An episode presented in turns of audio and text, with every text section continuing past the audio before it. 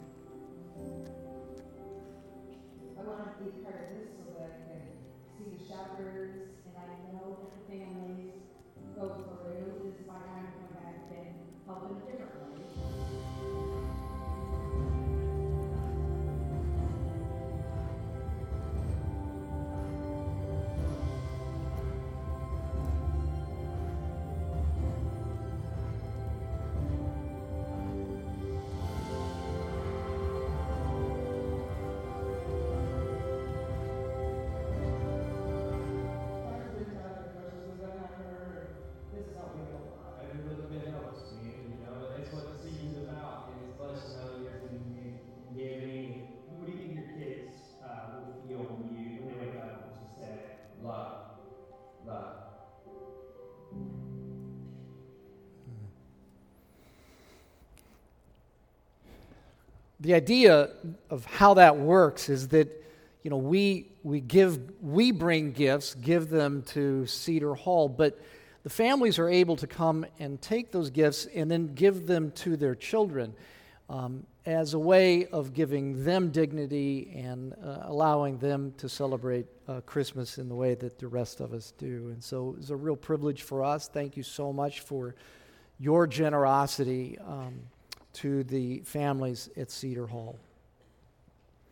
You know, Christmas is a special time of the year. Um, really, regardless of people's religious beliefs, it's still a special time of the year. For many people, it's about family uh, reuniting. For kids, of course, it's about gifts. For some, it's about the food, like the unbelievable apricot almond bars my wife makes for me every Christmas, except this one, which I'm not bitter about at all. Um, for many people, Christmas comes with the anticipation of a, of a bonus of some kind, you know, a gift from their place of work, maybe cash, uh, maybe a few extra vacation days. I've even heard of a few people who received like all expenses paid vacation to a tropical destination. You can understand why that would make Christmas special. And I'm thinking in particular now about the elders of City Church, if you're listening, that might be a really nice gift for someone like your pastor. but I want you to imagine that you uh, changed jobs in the middle of the year, let's say.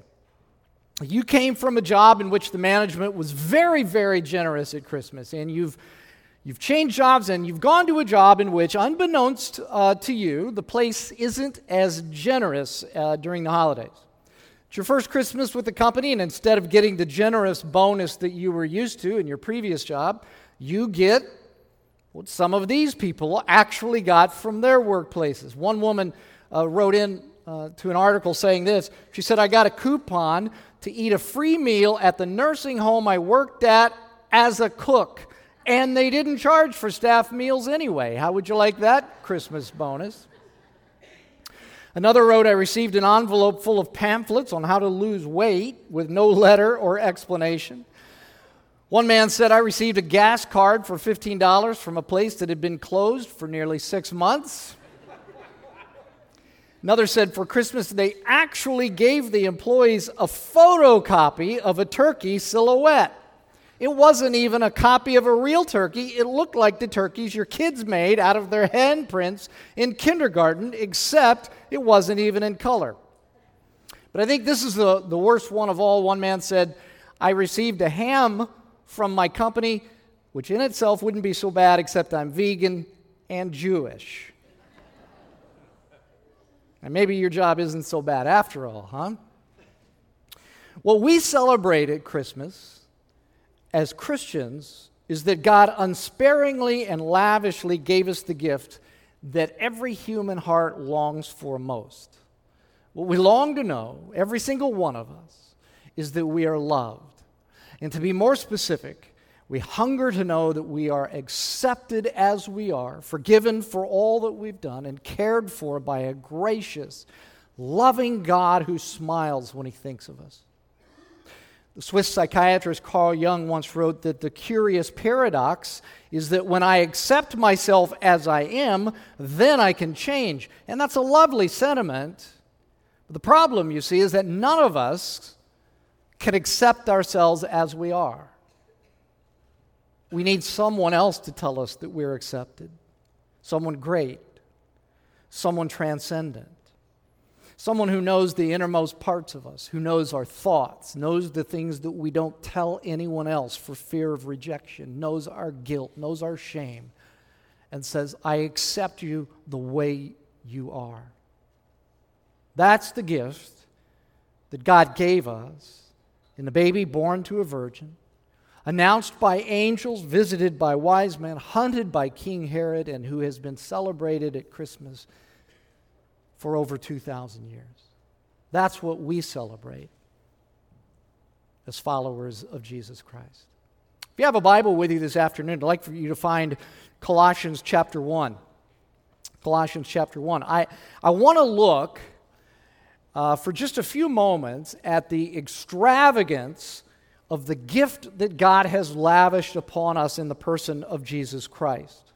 Colossians 1 isn't a passage that uh, I think most people think of when they think of Christmas, but I think it's actually quite appropriate, and I think you will too uh, after we take a look at it. Colossians in the New Testament, and we'll start at verse 15, and I want you to see if you can detect anything about these verses that remind you of Christmas.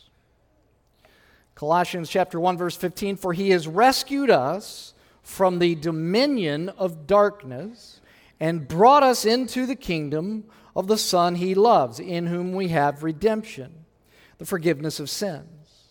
He is the image of the invisible God, the firstborn over all creation. For by him all things were created, things in heaven and on earth, visible and invisible, whether thrones or powers or rulers or authorities. All things were created by him and for him. He is before all things, and in him all things hold together and he is the head of the body, the church. He is the beginning and the firstborn from among the dead, so that in everything he might have the supremacy. For God was pleased to have all his fullness dwell in him, and through him to reconcile to himself all things, whether things on earth or things in heaven, by making peace through his blood shed on the cross. Actually, I said verse 15, but I meant verse 13. You found it anyway, right? Uh, Anything there in that passage remind you of the Christmas story? Anything at all? Here's a hint. What did the wise men ask when they came to see the newborn baby Jesus? Anyone remember? They asked, uh, Where is the one who has been born king of the Jews? Does that help any? Does that bring anything to mind? See, don't feel bad if it doesn't because I realize it's kind of an obscure hint, and, and you likely haven't been thinking about Colossians 1 all week long as I have. I think, though, that if you were to go back and read over that passage, you would notice that there's a great deal of language in those verses that calls to mind royalty. The word kingdom in verse 13, which, of course, implies a king and then there are thrones and authorities and supremacy and the firstborn. All of those are words that you would use when you're speaking about a king. And what we're being told here is that the child whose birth that we celebrate this afternoon is the one that the wise men were asking about when they asked, Where is the one who was born King of the Jews? Anyone, um, anyone watch Uh, the Crown on Netflix. Anybody been watching that? Not too many of you, maybe a few. Some of you don't want to raise your hands. I get it. Uh, most of the series, you know, over the years dealt with Queen Elizabeth until just this last season when Prince. Ch- I don't think I'm telling you the end of the story here, but uh, I don't. This like this is a you know. But until just this last season, when Prince Charles in his 70s becomes the king. But Prince Charles wasn't born king. He was born the next king. He was born the heir to the throne. But Jesus was born king. And what we find in Colossians 1 is that the wise men, while accurate in describing Jesus as the king of the Jews, weren't thinking big enough with that description. I mean, yes, he, Jesus was the king of the Jews. By ancestry, he was a descendant of the great Jewish king David. And the New Testament opens with the gospel writer Matthew detailing that lineage as you would as would be right to do for a royal birth. But Paul is telling us here in Colossians 1 that the baby born that first Christmas was not just born king of the Jews, but in the most jaw dropping headline in all of human history, he's telling us that Jesus was born king of the universe. That the baby lying in a manger was the actual king of the universe. And you can see that in the language he uses. Paul says, first of all, he says that Jesus is now and was at his birth. I don't know if you saw this or not, but he said that he was supreme over all of creation. Uh, Paul goes through this long list of things that he says. He says, For by him all things were created, things in heaven and on earth, visible and invisible, whether thrones or powers or rulers or authorities, all things were created by him and for him. And then he, he sums it up in verse 18 and he says, So that in everything, he might have, Jesus, he might have the supremacy. He's supreme over all creation. Now, here's a little brain teaser for you. As Jesus grows up, uh, the authority that his mother and father have over him was given to them by Jesus himself. If Mary ever said to him, Do such and such because I said so and I'm your mom, Jesus could have said, well, only because I gave you that position. See, there's no greater power, no greater authority than Jesus. He is supreme over all creation, the highest mountains, in all of their snow capped glory and awe inspiring majesty, quake at the sound of his name and worship their Creator.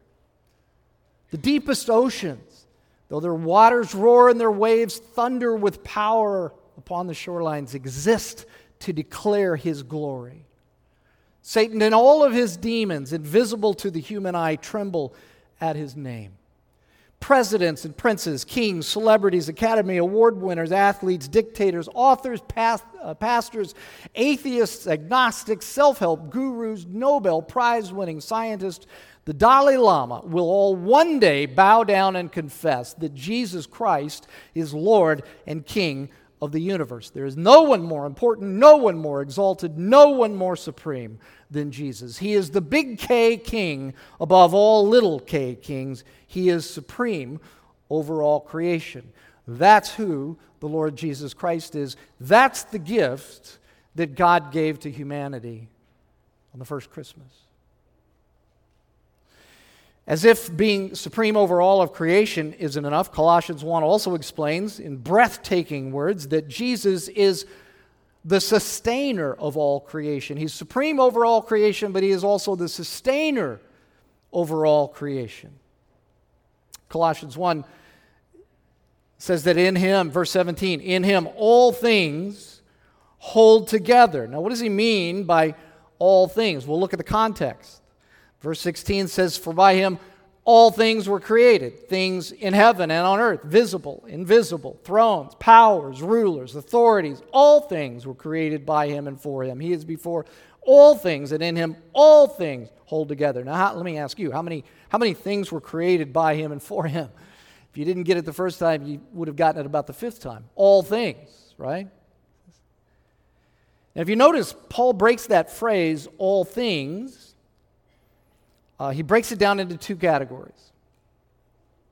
He says he's the one who, is, who has uh, who created and who has supremacy over and sustains all things that are, the first category is things that are visible. In other words, things that you can see and touch. Uh, Jesus is the king who brings physical order to the visible universe. You know, all of science is based on this idea of physical order in the universe. If I pick up a football today and uh, throw it through the air, the laws of aerodynamics tomorrow will be the same, right? The reason that you can fly on an airplane tomorrow is because the laws of aerodynamics are the same tomorrow as they are today. Flight might be late, might be canceled, but that's another story. The laws of aerodynamics are the same. That's the order that the Apostle Paul is talking about. Jesus sustains that physical order the universe. The reason that everything holds together and isn't just random chaos is because Jesus holds it all together, which makes him the author and king of all of the physical laws of science that we have discovered and have yet to discover. He's the sustainer of all that is physical, all that is visible. But more than that, he says he's also the one who is the sustainer who holds together all things that are invisible. So, not just the visible, physical universe, but the invisible, uh, metaphysical universe. This is what Shakespeare was referring to when he wrote, There are more things in heaven and earth, Horatio, that are dreamt of in your philosophy. And perhaps in yours too, maybe.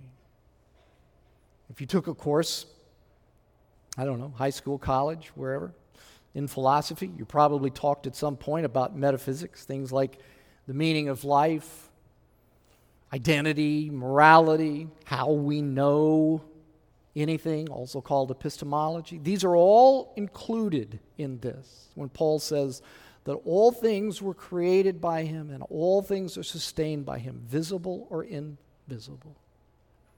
See, all of the philosophical and theological categories are under Jesus' authority and find their answer in him. Life has meaning because of Jesus. Moral order exists because of Jesus. The concept of identity exists because of Jesus. The only reason that life isn't complete chaos is because Jesus, Jesus, the child born in the manger, is the sustainer of it all.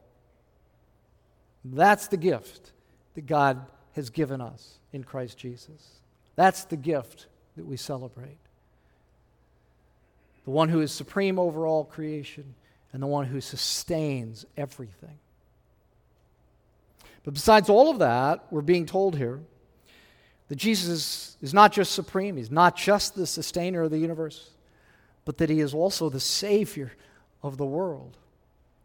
He says, For God was pleased to have all his fullness dwell in him, and through him to reconcile to himself all things, whether things on earth or things in heaven, by making peace through his blood shed on the cross.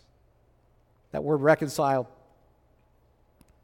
when you read it in the Bible, it sounds so theological, so let me just define it for you. It means to, to reconcile means to reestablish a, a close relationship with someone.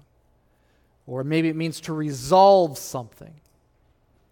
And you can see that sense of the word in this phrase when he says that Jesus made peace through his blood shed on the cross. The reason that we cannot, as Carl Jung suggested, accept ourselves is because we all know that we fall short. There is a guilt, an inherent guilt that plagues us. I don't know, uh, I don't know if you saw it or not, but today in the New York Times, uh, there was a, a video chronicling how loneliness affects people in uh, nearly every decade of adult life, like somebody in their 20s and 30s and 40s and 50s and 60s and 70s. And, you know, they'd interviewed all of these people and they put them on camera and they were talking about their loneliness in each decade of their life.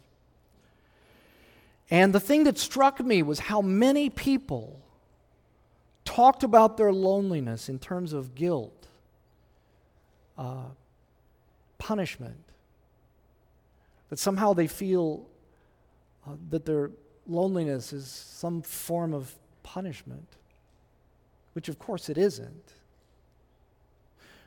But do you hear how that sense of guilt just inherently lives within us?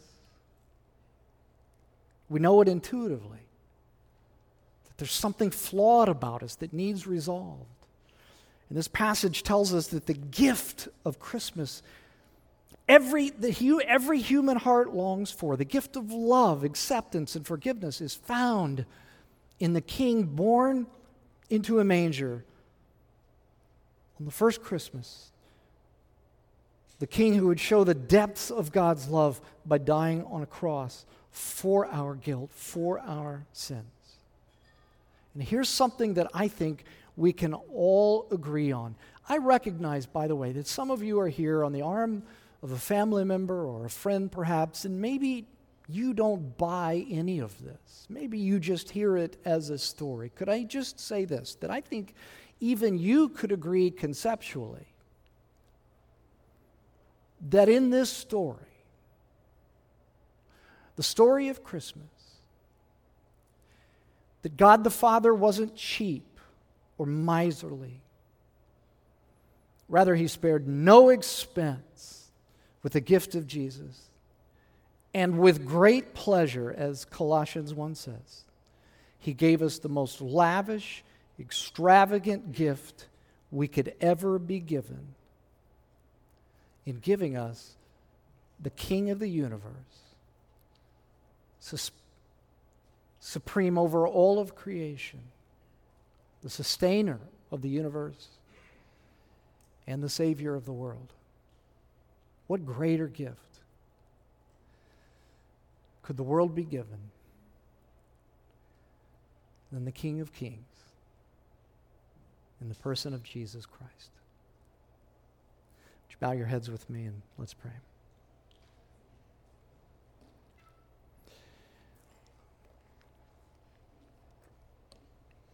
Lord Jesus Christ, we, uh, when confronted with a passage like this one in Colossians 1, we're struck by the extent of the sacrifice you made and the lavishness uh, of your Father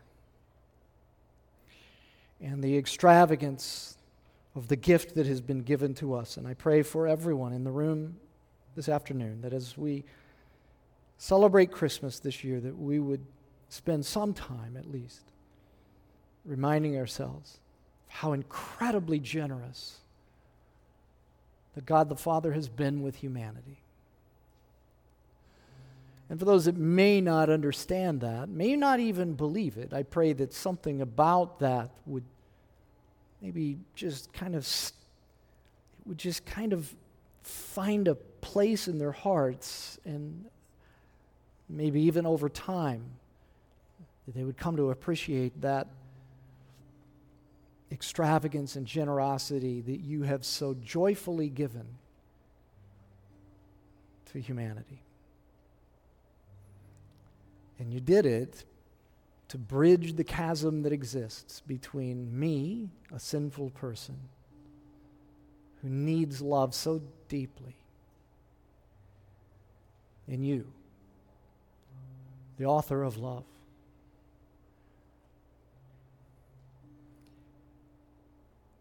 And it's in Jesus Christ that we pray. Amen.